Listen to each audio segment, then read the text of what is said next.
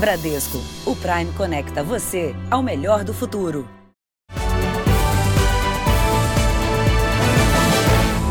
Bradesco, o Prime conecta você ao melhor do futuro. Olá, boa noite. Boa noite. A polícia ainda não sabe as causas do acidente de ônibus que matou 19 pessoas e deixou outras 31 feridas no Paraná. Apesar do motorista alegar problema nos freios, a investigação não descarta falha humana. Uma equipe da Polícia Civil em Curitiba assumiu as investigações do caso. Em depoimento, o motorista disse que os freios do ônibus falharam e que estava a 110 km por hora no momento do acidente, quando ele descia um trecho de serra. Ele chegou a pensar em encostar num caminhão bitrem para tentar diminuir a velocidade, mas desistiu porque a carreta estava soltando fumaça. Em um segundo depoimento, o motorista deu mais detalhes e disse que o ônibus teria passado por três mecânicos antes da viagem e só apresentou problemas na hora do acidente. Mesmo assim, o delegado que acompanha as investigações ainda não sabe se houve uma pane ou falha humana. Ainda é muito prematuro a gente afirmar se há ou não responsáveis pela prática do fato e quais crimes eles irão responder. No último dia 6, outro ônibus de turismo, que também fazia a rota para Santa Catarina, quase se envolveu num acidente parecido. Mas o motorista conseguiu entrar na área de escape. No caso de ontem, o motorista disse à polícia que um caminhão o impediu de acessar o dispositivo e a única opção foi descer a serra, mesmo sem os freios. Imagens feitas horas antes do acidente mostram que o clima no ônibus era descontraído. Ônibus saiu do Pará com destino a Santa Catarina. Ontem, ao passar pela BR-376 no Paraná, perdeu o controle em uma curva, bateu em uma mureta e tombou. Hoje, uma equipe do governo do Pará veio ao Paraná para tratar do transporte dos corpos que devem ser levados até Belém amanhã. Todos se chocam quando muitas pessoas morrem em um acidente de ônibus nas estradas brasileiras, como aconteceu nesta semana no Paraná e nem poderia ser diferente, né? Mas esse tipo de ocorrência não é considerado raro. Para quem vai comprar uma passagem de ônibus, é recomendável pesquisar o histórico e as características da empresa. Encarar o trajeto como um passeio é mais fácil para quem escolhe bem onde embarca. Eu tento olhar a conduta se não houve muito acidente naquela empresa, se o motorista tem competência, se ele tem cuidado porque ele está levando pessoas.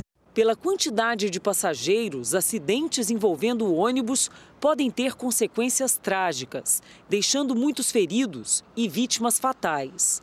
Como o que aconteceu ontem na BR-376, em Guaratuba, no interior do Paraná. Nas estradas brasileiras, acidentes envolvendo ônibus com passageiros não são raros, o que leva a Polícia Rodoviária Federal a investir num trabalho integrado e preventivo e intensificar fiscalizações como essa, realizadas à noite e de madrugada para flagrar irregularidades, como a atuação de empresas clandestinas e até mesmo registradas que descumprem várias regras de segurança. É normal as pessoas não utilizarem o cinto de segurança, muitas vezes nem o motorista usa. Os mais graves são sempre o estado dos equipamentos de segurança: pneu, freios, para-brisa, para-brisa trincado. Por muitos motivos, são detalhes que os passageiros não observam ou simplesmente desconsideram. Mas para transportar pessoas, as empresas de ônibus precisam de registros regionais ou até mesmo da Agência Nacional de Transporte Terrestre. Além disso, cumprir uma série de requisitos e passar por várias revisões antes e depois de cada viagem. O problema é que antes de embarcar, muitos passageiros só ficam atentos ao valor da passagem passageiro sempre tem que procurar viajar em, em, em empresas que tenham linhas regulares, né? Empresas que partam do terminal rodoviário. E a empresa regular, ela vai é, dar segurança para o passageiro, do início ao final da viagem. Essa empresa que atua em São Paulo e Minas Gerais tem 200 ônibus e percorre cerca de 2 milhões de quilômetros por mês, num total de mais de 12 mil viagens. As revisões preventivas e de rotina além do treinamento e cuidado com os motoristas, tem garantido a segurança e preservado vidas. Já são pelo menos cinco anos sem acidentes com vítimas. O motorista sempre tem que estar atento, né, descansado, para evitar qualquer tipo de acidente. Não só provocado por ele, como por, por outros. Né? Veja agora outros destaques do dia. Matéria-prima da Coronavac deve chegar em 3 de fevereiro. Tribunal de Contas da União cobra ministro da Saúde por compra de cloroquina. São Paulo tem três primeiros registros de mutação amazônica do coronavírus. Incêndio na Boate Kiss completa oito anos com expectativa de julgamentos. E na série especial, o maior conjunto habitacional da América Latina convive com enchentes entre o mar, o rio e a montanha.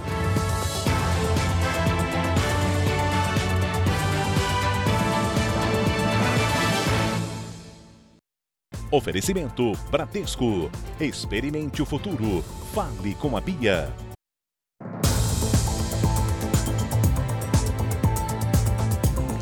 Governo de São Paulo confirmou hoje três casos de infecção pela variante do coronavírus encontrada em Manaus. É a primeira vez que essa mutação é registrada no país fora do estado do Amazonas. A Catarina Hong tem outras informações. Catarina, boa noite. Boa noite, Fara, Cris. O vírus mutante foi encontrado em amostras de pacientes atendidos na rede pública de saúde do estado.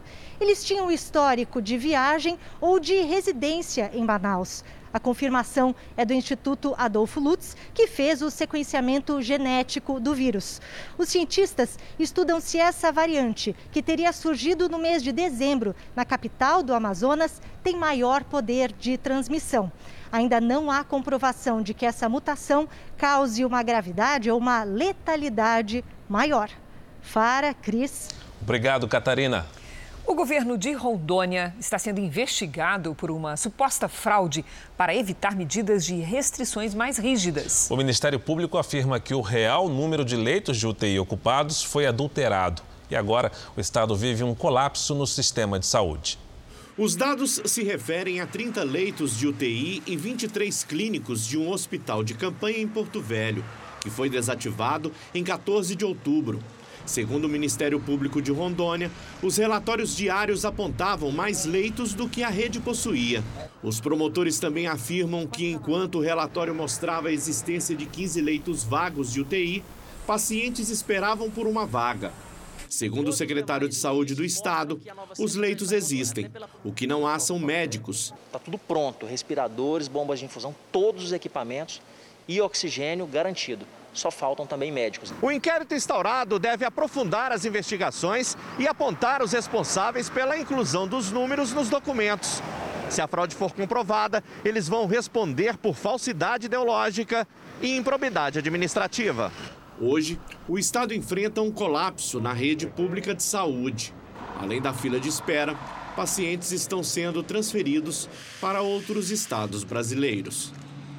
A Justiça do Rio de Janeiro negou um pedido para que a Prefeitura da capital divulgue diariamente a lista de vacinados contra a Covid-19. A ação do Ministério Público tentava um controle maior sobre a distribuição das doses. É que as denúncias de pessoas que foram à fila dos grupos prioritários dispararam em todo o estado. Uma lista com quase 250 denúncias. Um dos relatos mais recentes é de uma médica que trabalha em um hospital universitário.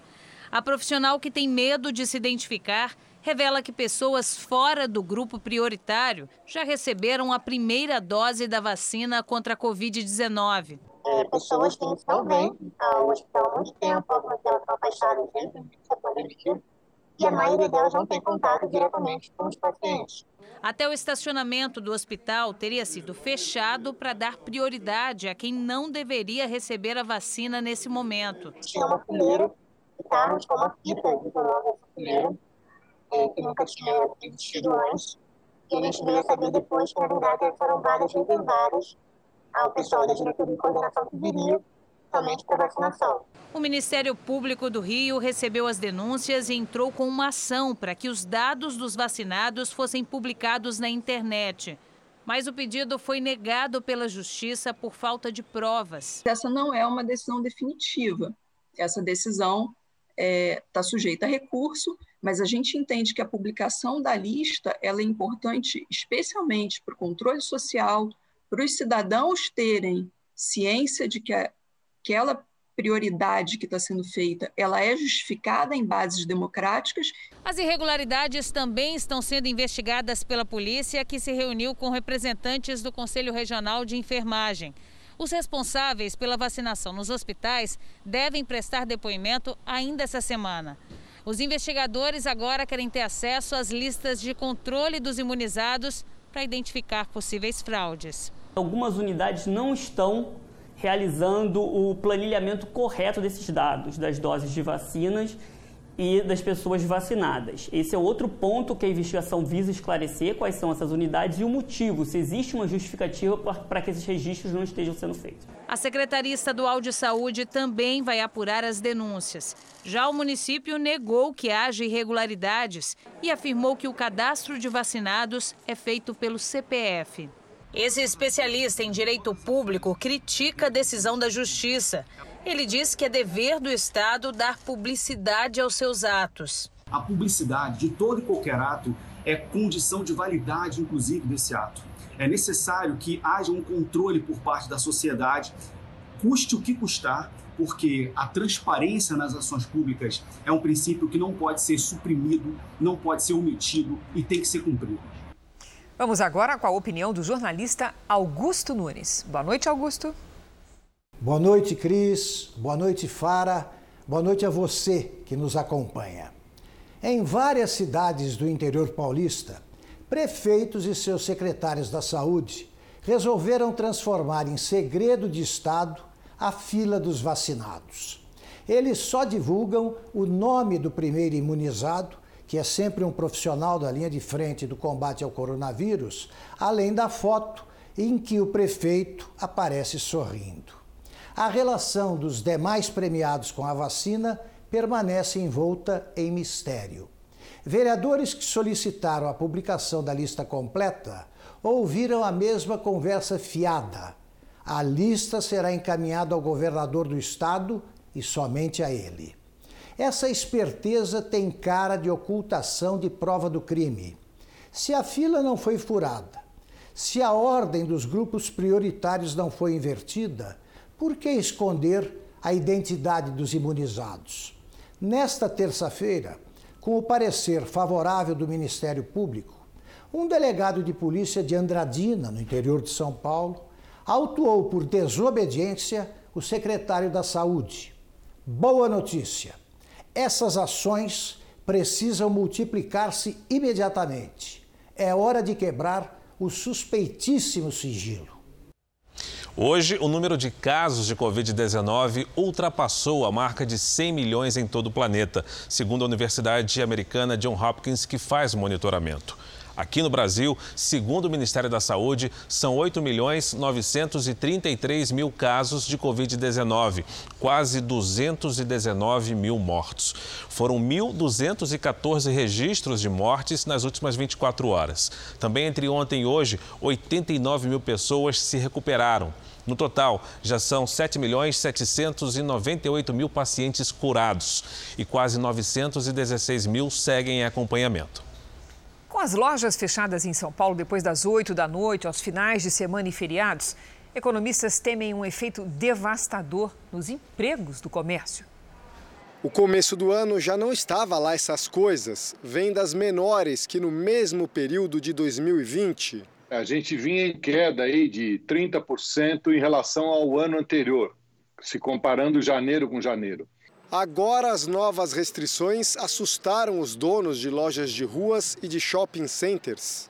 As regras permitem apenas o funcionamento de serviços essenciais das 8 da noite às 6 da manhã. E em finais de semana e feriados, a fase vermelha vale para o dia todo. A determinação vai até o dia 7 de fevereiro. Uma nova restrição, principalmente aos finais de semana, tende a piorar muito a situação não só aí para o varejo, como para o setor de serviços. E agora a gente não tem né, as políticas do governo tá, como estavam né, ao longo do segundo semestre, do primeiro semestre de 2020, para financiar essas empresas, o micro e o pequeno é, empreendedor. Com todas as lojas fechadas nos finais de semana, os comerciantes estimam uma queda de até 40% no faturamento. Isso numa época do ano em que as vendas já são historicamente menores, em meio à crise há lojistas que já até entregaram o ponto. E os representantes do setor alertam para o risco real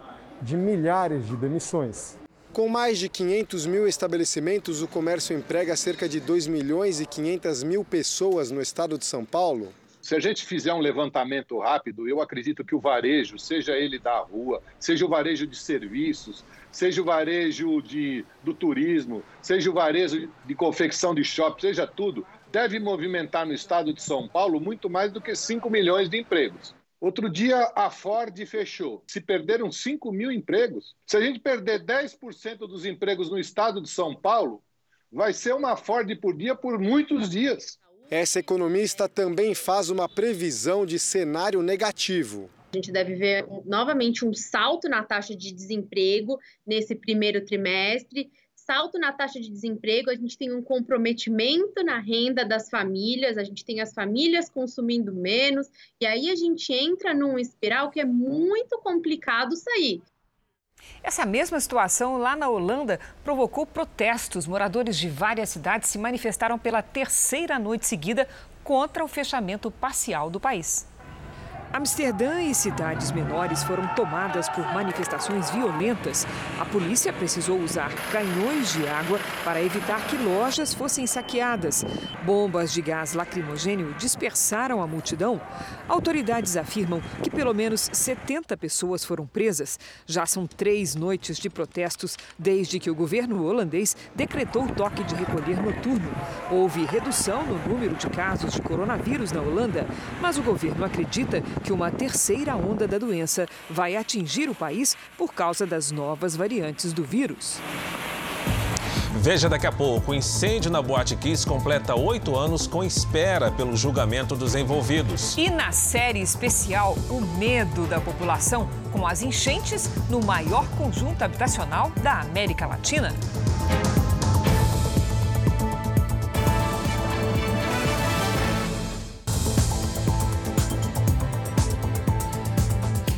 O ministro da Economia, Paulo Guedes, abriu a possibilidade de um retorno do pagamento do auxílio emergencial. Mas para isso seria preciso que a vacinação em massa não cumprisse o papel esperado. O auxílio também causaria uma diminuição nos gastos sociais do governo. A declaração aconteceu durante uma live para o setor financeiro. Quer criar o auxílio emergencial de novo? Tem que ter muito cuidado, pensa bastante. Porque se fizer isso, não pode ter aumento automático de verbas para a educação, para a segurança pública, porque a prioridade passou a ser absoluta, é uma guerra. Aqui é a mesma coisa, se, tiver, se apertar o botão ali, vai ter que travar o resto todo.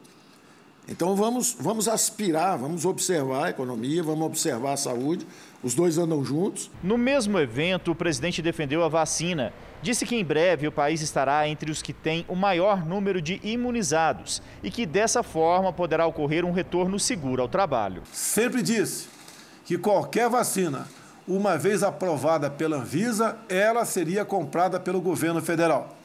Só no ano passado, assinamos em dezembro uma medida provisória destinando o crédito de 20 bilhões de reais para as vacinações. E elas agora tornam uma realidade para nós. No fim, sem citar nome de medicamentos, o presidente sugeriu que o fato de o Brasil ter caído na lista dos países com mais mortos pela Covid-19 por milhão de habitantes tem ligação com o chamado tratamento precoce. Especialistas têm enfatizado que não há ainda tratamento médico contra a Covid-19 garantido pela ciência alguma coisa aconteceu. Isso, no meu entender, é, é a preocupação, é o, é o profissionalismo é, do médico brasileiro que busca uma solução para esse problema, que afinal de contas, né, muitas doenças não teremos achado remédio se não fosse o tratamento off-label, fora da bula, né, feito lá atrás. Começa a se desenhar em Brasília uma reforma ministerial. O governo deve fazer mudanças depois das eleições dos novos presidentes da Câmara e do Senado. E quem tem as informações é o repórter Tiago Nolasco. Boa noite, Tiago. O que é que foi que você apurou sobre esse assunto?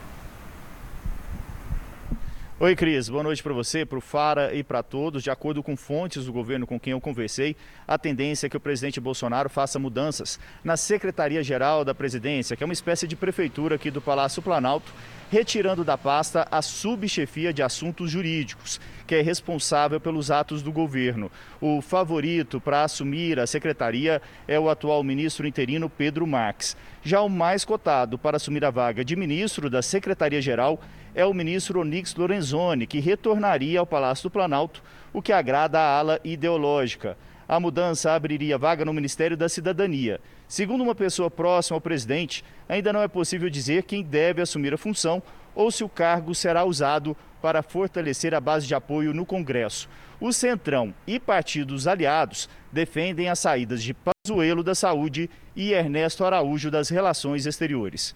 De Brasília, Tiago Nolasco. Contamos com você, Tiago, para nos, nos informar. Obrigada. Veja a seguir o surpreendente caso do homem com câncer terminal que melhorou depois da Covid-19. Na série especial, o bairro que alaga entre o mar, o rio e a montanha com as tempestades de verão.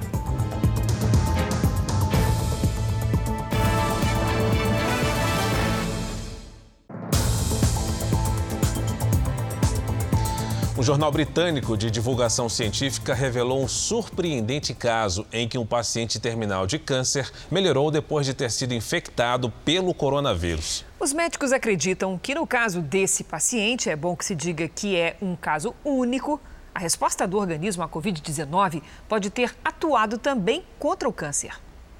O caso clínico foi publicado no British Journal of Hematology, uma revista médica focada em hematologia. Médicos brasileiros especialistas no tratamento do câncer dizem que é difícil saber exatamente como um paciente com Covid-19 se recuperou de um tumor. Vai ter que observar um pouco mais esse paciente para avaliar se realmente é, ele vai manter a remissão, que a gente chama, a gente só fala em cura em linfoma depois de cinco anos de remissão, ou seja, desaparecimento completo e não ressurgimento da lesão. Segundo o artigo inglês, o paciente é um homem de 61 anos que não teve a identidade revelada. Ele foi diagnosticado com linfoma de Hodgkin no estágio mais grave, um tipo de câncer no sistema linfático, que é responsável por ajudar a circulação do sangue e proteger as células do sistema imunológico. Depois de um transplante de rim mal sucedido, o paciente passou por sessões de hemodiálise para insuficiência renal. Ainda com câncer, ele foi internado com falta de ar causada pela Covid-19. O corpo reagiu contra o coronavírus e, ao apresentar melhora, o paciente foi liberado para se recuperar em casa. Quatro meses depois, os tumores não foram mais detectados em exames. A principal hipótese dos médicos é a de que o coronavírus fez o organismo do paciente reagir contra o câncer. Segundo os autores do artigo, a infecção causada pela Covid-19 desencadeou a produção de moléculas inflamatórias. Essas moléculas ativaram células com funções imunológicas, que agiram naturalmente para combater o tumor o vírus ele reacende esse sistema imune. Por isso que eles, eles dizem que isso é um mecanismo de imunoterapia. É o que a gente usa hoje em dia para tratamento de diversos tumores. Em vez de você dar uma medicação que mata a célula tumoral, você vai e religa o seu sistema imunológico. No Rio de Janeiro, a polícia tenta encontrar dois traficantes que teriam assassinado uma jovem no início do ano. Um deles é o ex-namorado dela, um chefe do crime que não ficou contente com a separação.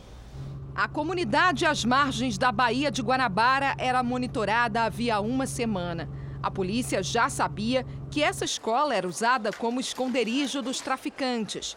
O local é cercado por barricadas. De dentro do prédio, os criminosos atacaram. Foi preciso reforço. Agentes da Polícia Rodoviária Federal também participaram da ação para tentar prender os assassinos de Bianca Lourenço.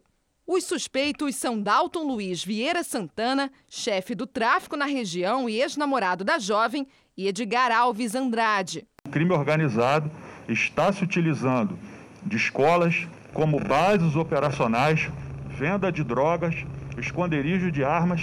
Duas pessoas morreram e quatro foram presas. A polícia não descarta o envolvimento delas na morte de Bianca. Desde o início do ano, após a morte de Bianca, a polícia segue os passos do traficante Dalton Vieira Santana e já sabe que ele tem circulado e se esconde por comunidades da região do Complexo da Penha. A operação de hoje tinha o objetivo de buscar novas provas contra ele, que também é suspeito de roubar veículos e cargas.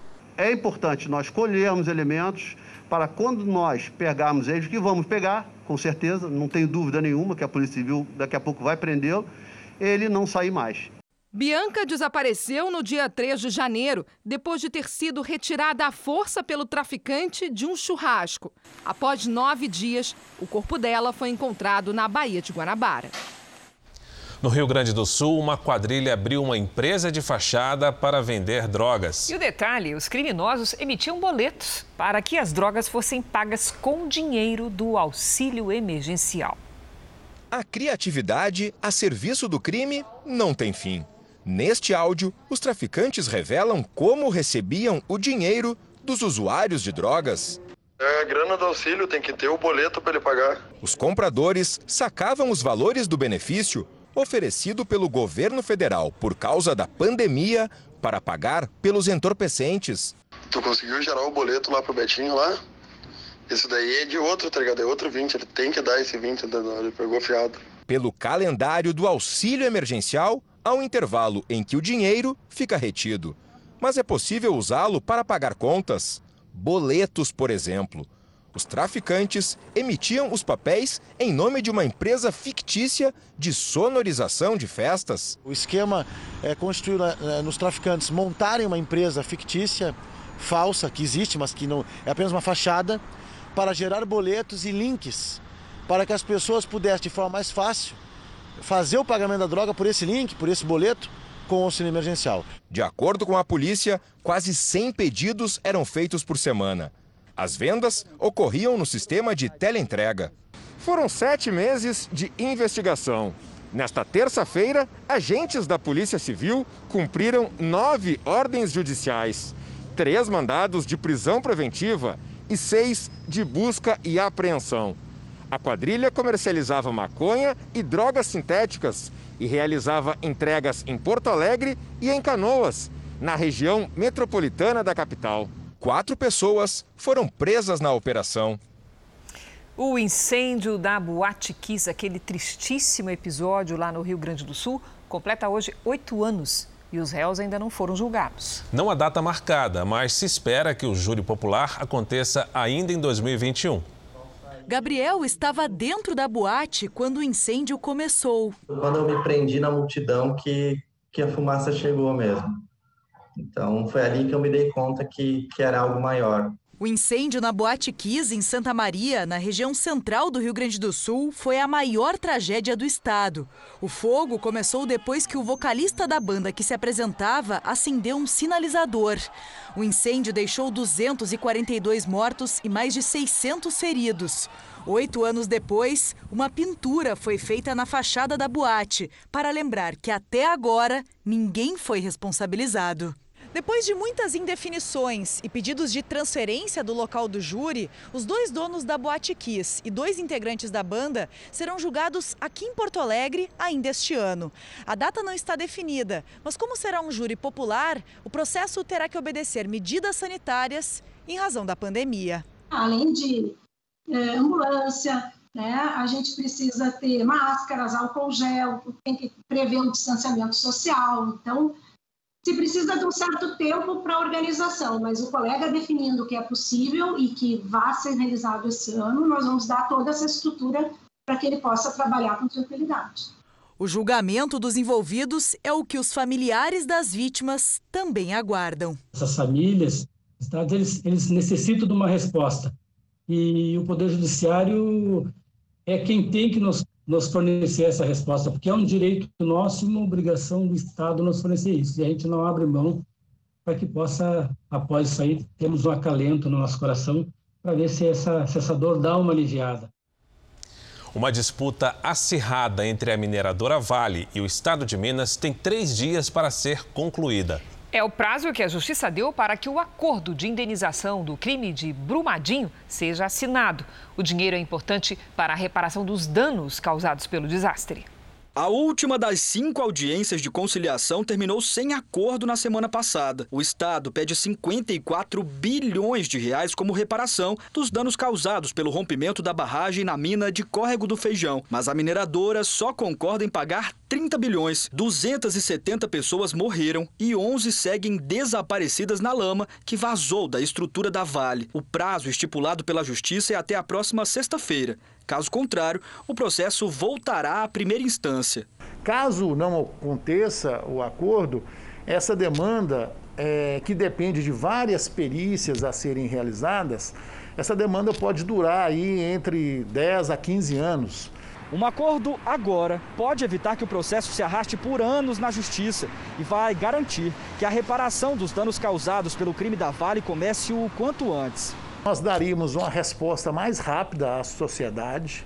O Estado teria a verba para os projetos que estão previstos de serem desenvolvidos. A companhia Vale teria uma quitação, é, entre aspas, da tragédia que aconteceu e nós teríamos o encerramento desse processo coletivo. Além do processo civil contra a empresa, 16 pessoas respondem em liberdade acusações de homicídio doloso duplamente qualificado e crime ambiental. Caso o acordo das indenizações saia até o dia 29, já se sabe o destino de alguns investimentos. Dezenas de obras serão realizadas, tanto em favor dos atingidos, em favor das comunidades atingidas, em favor da mobilidade, sejam rodovias, ferrovias, o rodoanel da região de Belo Horizonte, revitalização de hospitais, é, melhoramento do serviço público. Então, são inúmeras obras que estão previstas no acordo entre a Vale e o Estado. O Tribunal de Contas da União quer explicações do Ministério da Saúde sobre o possível uso irregular de verbas do SUS para comprar cloroquina. A conclusão foi apontada em uma auditoria do Tribunal de Contas da União. O documento serviu como base para que o ministro Benjamin Ziller pedisse explicações ao Ministério da Saúde. Segundo a decisão do ministro, como não houve manifestação da Anvisa sobre a possibilidade de se utilizar os medicamentos à base de cloroquina para tratamento da Covid-19 e nem das Anvisas de outros países, o TCU verificou que não havia amparo legal para usar recursos do SUS para comprar esses medicamentos. O despacho cita ainda uma nota do próprio Ministério da Saúde, que diz que, apesar de serem medicações utilizadas em diversos protocolos, ainda não há estudos que comprovem o benefício dessas medicações para o tratamento da Covid-19. Em Manaus, desde sábado, o ministro Eduardo Pazuello tem cinco dias para dar explicações sobre a compra de cloroquina e o mesmo tempo para definir onde e quando vai ser ouvido pela Polícia Federal em um inquérito aberto pelo Supremo Tribunal Federal que investiga a atuação dele diante da crise no Amazonas. A determinação para abertura de inquérito contra Pazuello veio do ministro do Supremo, Ricardo Lewandowski, que acatou um pedido da Procuradoria-Geral da República. Na decisão, o ministro Lewandowski diz que nenhuma medida preventiva teria sido adotada pelo Ministério da Saúde, mesmo após o titular da pasta ter sido alertado com antecedência sobre a iminente falta de cilindros de oxigênio hospitalar nos hospitais da capital do estado do Amazonas. A Polícia Federal tem 60 dias para concluir as investigações. O Ministério da Saúde informou que irá responder ao Tribunal de Contas da União no prazo determinado. Ainda sobre os furafilas da vacinação, a Justiça Federal proibiu o governo do Amazonas de distribuir as mais de 130 mil doses da vacina de Oxford enviadas ao estado. A Prefeitura de Manaus ainda não cumpriu a determinação da Justiça Federal de informar a programação e critérios para a imunização após diversas denúncias de fura-fila. Enquanto isso não acontecer, por decisão judicial, as 132 mil doses que chegaram esta semana vão ficar retidas, atrasando a vacinação dos próximos da fila. Profissionais da saúde e idosos acima de 70 anos.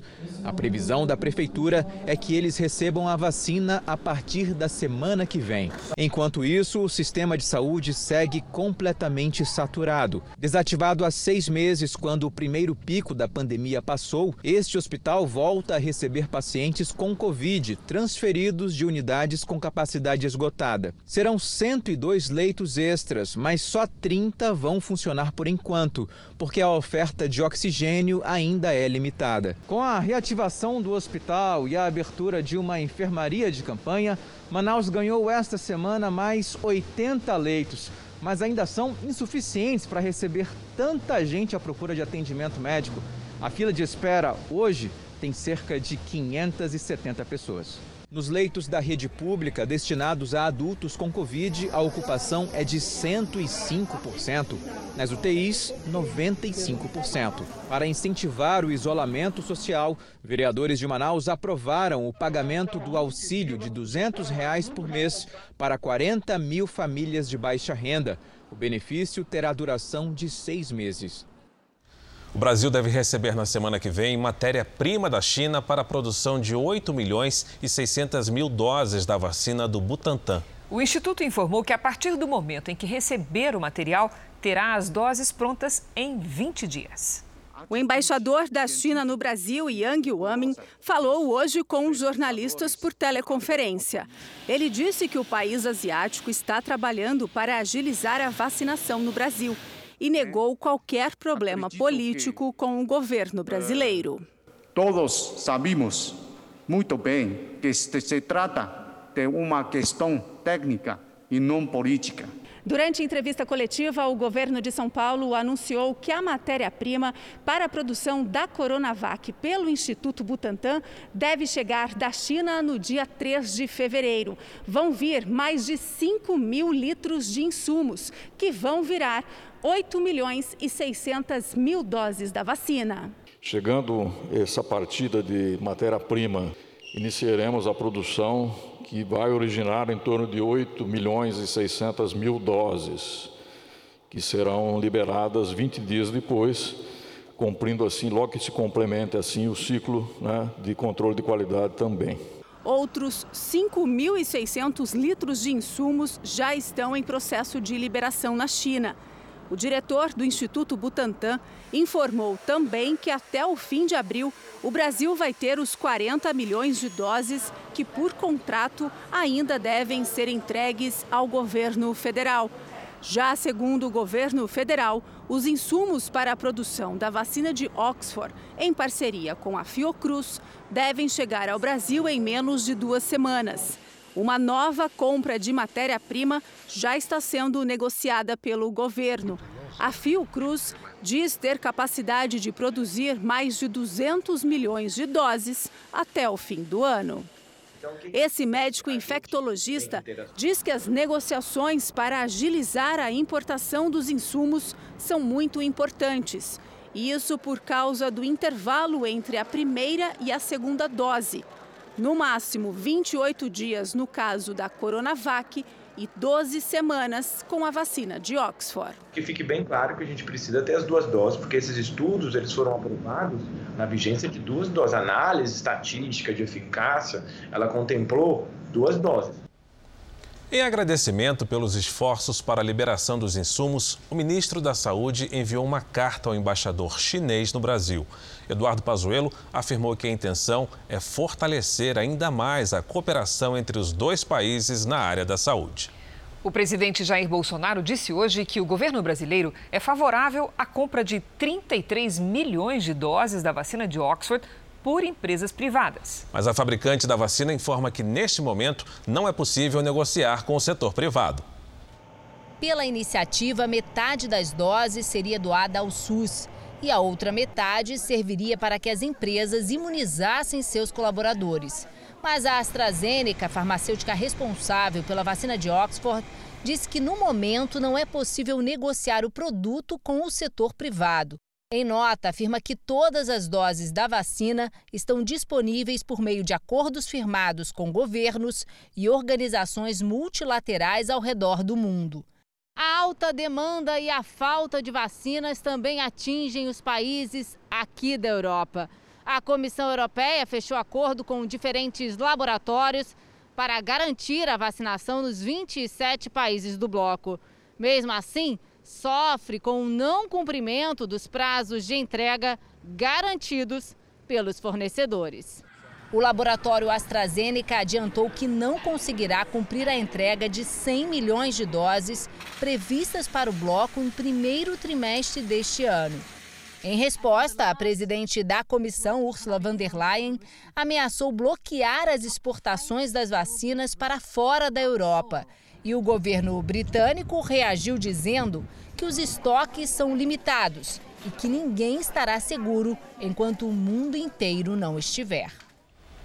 O Brasil proibiu a chegada de voos da África do Sul e restringiu por tempo indeterminado a entrada de estrangeiros de qualquer nacionalidade por transportes terrestres e aquaviários. Essas medidas são para evitar a propagação das novas variantes encontradas no país africano e no Reino Unido. Estrangeiros casados com brasileiros e cidadãos do Paraguai que atravessarem a fronteira por meio terrestre estão entre as exceções. O Brasil já havia proibido voos do Reino Unido e da Irlanda do Norte desde o Natal. Hoje também, o primeiro-ministro britânico lamentou as mortes por Covid-19 no país, que ultrapassaram a marca de 100 mil, e afirmou que é preciso vacinar o maior número de pessoas e ficar em casa para não sobrecarregar o sistema de saúde e, assim, ajudar a salvar vidas. Na China, o governo anunciou que mais de 15 milhões de pessoas já foram vacinadas contra o coronavírus. Entre elas, encontramos um brasileiro. A sensação de vida normal em algumas regiões da China foi trocada pela volta da prevenção e medidas de restrição. 3 milhões de pessoas foram colocadas em confinamento para conter o avanço da doença. A população tem sido submetida a testes em massa. Em algumas regiões foram instaladas até cabines para a quarentena. Segundo dados oficiais, já foram imunizados 15 milhões de trabalhadores de setores essenciais como saúde, transporte e alimentação, assim como os idosos e portadores de doenças crônicas. Entre as pessoas que receberam a vacina na China está o brasileiro Tiago Mendes, que vai nos contar como foi essa experiência. Olá, Tiago, mesmo sendo estrangeiro, você foi um dos escolhidos. Sim, sim, tive um pouco de sorte, né? Pois eu trabalho no estaleiro chinês, aí o governo liberou a vacina. Uma vacina chinesa, dia 20 de janeiro. A imunização foi no dia do aniversário do brasileiro. E a festa só não foi completa porque a esposa e o filho dele estão na Rússia. A fronteira fechou dia 28 de março, então aí ela não conseguiu regressar para a China. Às vésperas do maior feriado do país, o Ano Novo Lunar, o governo chinês começou a reforçar a vigilância nas fronteiras e serão exigidos testes negativos também nas viagens internas. No estado do Alabama, nos Estados Unidos, a passagem de um tornado matou uma pessoa e deixou 20 feridas. Imagens feitas com um drone mostram a dimensão dos estragos. A tempestade foi durante a madrugada e atingiu o centro da cidade de Fultondale. Por causa da ventania, árvores foram derrubadas, casas destelhadas e vários carros atingidos. O fornecimento de energia elétrica foi interrompido e muitos moradores deixaram a região. Em pleno verão, os temporais se espalham de norte a sul do Brasil. Vamos conversar com a Lidiane Sayuri. Lídia, a chuva não dá trégua mesmo, hein? Boa noite. Não para, viu, Cris? Boa noite para você, para o Fara, para quem nos acompanha. A previsão amanhã se repete, com sol, calor e tempestades. Mais cedo, um temporal com queda de granizo provocou vários alagamentos na cidade de Anápolis, Goiás. A força da água arrastou uma moto e um carro. Amanhã, as pancadas de chuva podem provocar alagamentos em Goiás, Mato Grosso e São Paulo. Chove forte também em Mato Grosso do Sul. Tempestades a qualquer hora entre o Amapá, Pará e Maranhão. E um alerta para o sul. Depois da estiagem registrada em vários municípios, muita água deve cair nos próximos dias. Algumas cidades podem registrar em uma semana toda a chuva esperada para o mês. As rajadas podem chegar aos 90 km por hora no litoral gaúcho. O risco de alagamentos e deslizamentos é alto em Santa Catarina e no leste do Paraná. Tempo firme apenas nas áreas mais claras do mapa, do Rio de Janeiro até o Ceará. Em Porto Alegre em Campo Grande, máxima de 31 graus. Em Maceió e em Manaus, faz 28. No Rio de Janeiro, 39 graus amanhã. Em São Paulo, as famosas pancadas à tarde, com máxima de 31 graus. Obrigada, Lid. Na região do Pantanal, três rios estão em situação de alerta. As chuvas em excesso elevaram o nível das águas. A situação é mais crítica no Rio Miranda, no Mato Grosso do Sul, que transbordou e está 7 metros acima do nível normal. 40 pessoas tiveram que ser removidas para um abrigo da prefeitura. A previsão é de mais chuvas no decorrer da semana. A estação mais quente do ano é um alerta para várias partes do país. No Rio de Janeiro, moradores do maior loteamento da América Latina só têm prejuízos nessa época porque o bairro inteiro alaga. Já na região serrana, milhares de moradores vivem o trauma causado pelos deslizamentos que devastaram cidades inteiras. É o que você vai ver agora na nossa série especial.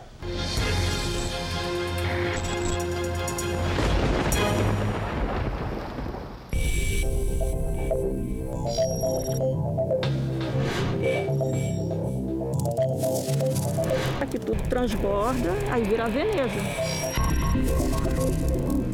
A casa caiu com a gente dentro. Eu fico feliz por ter conseguido socorrer as pessoas. Mas depois tem hora que eu sou fraco, né? Aí eu tem hora que começo sozinho, para assim, começo a chorar também. Esse é o Jardim Maravilha, o maior loteamento residencial da América Latina. Seco.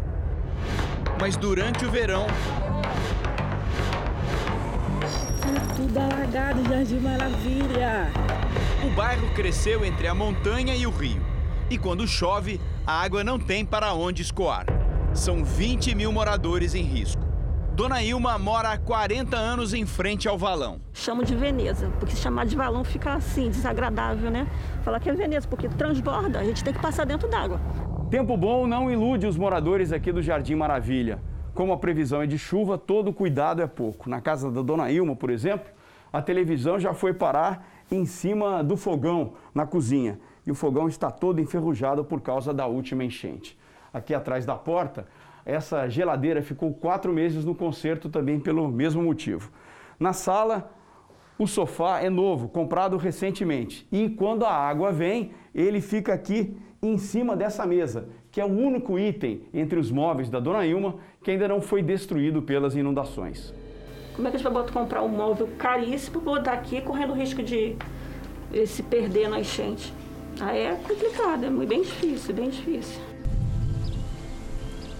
Essa cadeia de montanhas e o rio que corta o bairro explicam os alagamentos, sem contar a contribuição do mar.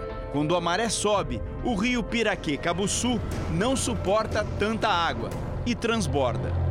Ali já é uma área natural de alagamento, é uma área muito suscetível, muito propícia a sofrer esses alagamentos, tanto das águas que vêm de cima pela própria planície da serra, como também pela entrada do, do mar, né, da Baía de Sepetiba, pelo aumento do nível da maré. E essa maré aumenta mesmo, gente. Vamos mostrar para você o que acontece por lá. As águas descem com uma velocidade muito grande e encontram essa grande baixada. Aqui elas perdem energia e não conseguem escoar muito rápido por causa do relevo característico da região, com muitas montanhas. Não é isso, professor? Ela tem um lençol freático também mais alto. Então, qualquer chuva já encontra o solo saturado e essa água tem dificuldade para infiltrar. E tentar socorrer alguém aqui não é para qualquer um. Ele é pintor, artista de circo e ex-paraquedista. O nome dele é Severino, mas no Jardim Maravilha, ele é o Douglas do Rio, conhecido pelos resgates durante as inundações. Ajuda bem a gente aqui. O limite fica sempre aqui a piscina. Passou desse limite aqui, eu já estou me preparando, botando o caiaque em cima do carro de barco, porque eu já sei que já inundou. Transbordou, o que, que acontece com o bairro? É inundação geral. O carro tem mais de 50 anos e foi adaptado. Aqui vai um aqui, aqui vai mais dois, Ele senta aqui, ó, tem um apoio para segurar aqui. Aí em cima vai uns 4, 5 ali por cima. Ali bota ó, mais, entra mais uns dois, aqui mais uns três aqui, aqui vai mais uns quatro sentados, outro vai sentado aqui também, ó. 15, 15, 16 pessoas, uma vez só. O verão está só começando. É isso mesmo. Temos só pouco mais de um mês da estação que é a mais quente e a mais chuvosa. Por enquanto, a quantidade de chuva para o mês de janeiro está abaixo do previsto na cidade do Rio. A média é de 161,3 milímetros. Este mês já choveu aproximadamente 65 milímetros. Mas vale lembrar que ainda tem muita água para cair. E os moradores de regiões que têm alagamentos frequentes precisam ficar atentos. Douglas está preparado para o pior. Você está numa dificuldade, está precisando de, uma ajuda, está no meu alcance, eu vou te ajudar. Quem hoje mora nesse conjunto habitacional também precisou de ajuda. Todos são sobreviventes do desastre climático na região serrana do Rio. Domingos perdeu 12 parentes, mas a dor não impediu também de salvar muita gente. Crianças que hoje dão vida ao condomínio. Mesmo a gente perdendo muitos, é um pouco da alegria que a gente ganha assim. Um sorriso, um bom dia. Luiz Fernando ainda não acredita que conseguiu escapar de uma inundação quando tinha apenas três anos. Fico surpreso, fico até sem reação. O adolescente perdeu a irmã e outras 11 pessoas da família. A mãe Rafaela lembra bem da enchente. No momento que estourou, eu escutei barulho de pedra, árvore caindo tudo, descendo tudo. Muita pedra. Há 10 anos, em um único dia, choveu o que era esperado para o mês inteiro. Esse vale faz parte do bairro da Posse, um dos mais castigados. As casas que estavam aqui foram varridas com a força da água. O rio mudou de curso por causa da movimentação de terra que veio lá do alto das montanhas. Essa ponte que eu estou atravessando nesse momento ficou completamente submersa. O volume de água foi brutal. A água aqui chegou a nada mais, nada menos do que 4 metros de altura. A marca dá para ver até hoje. Ficou gravada ali em cima, aqui nessa parede, nesse prédio que virou ruína. Olha a marca aí. E aqui embaixo, outra curiosidade: o prédio abandonado acumulou a lama que desceu do morro, virou esse monte de terra depois de 10 anos. Na Serra ou na capital, o começo do ano sempre traz preocupação. Parece que eu tenho a sensação que vai acontecer de novo. Essa é a minha sensação, né? Que toda vez que chove eu tenho a mesma sensação. O Jornal da Record termina aqui. A edição de hoje na íntegra e também a nossa versão em podcast estão no Play Plus e em todas as nossas plataformas digitais. E à meia-noite e meia tem mais Jornal da Record. Você fica agora com a novela Gênesis. A gente se vê amanhã. Até lá. Ótima noite e até amanhã.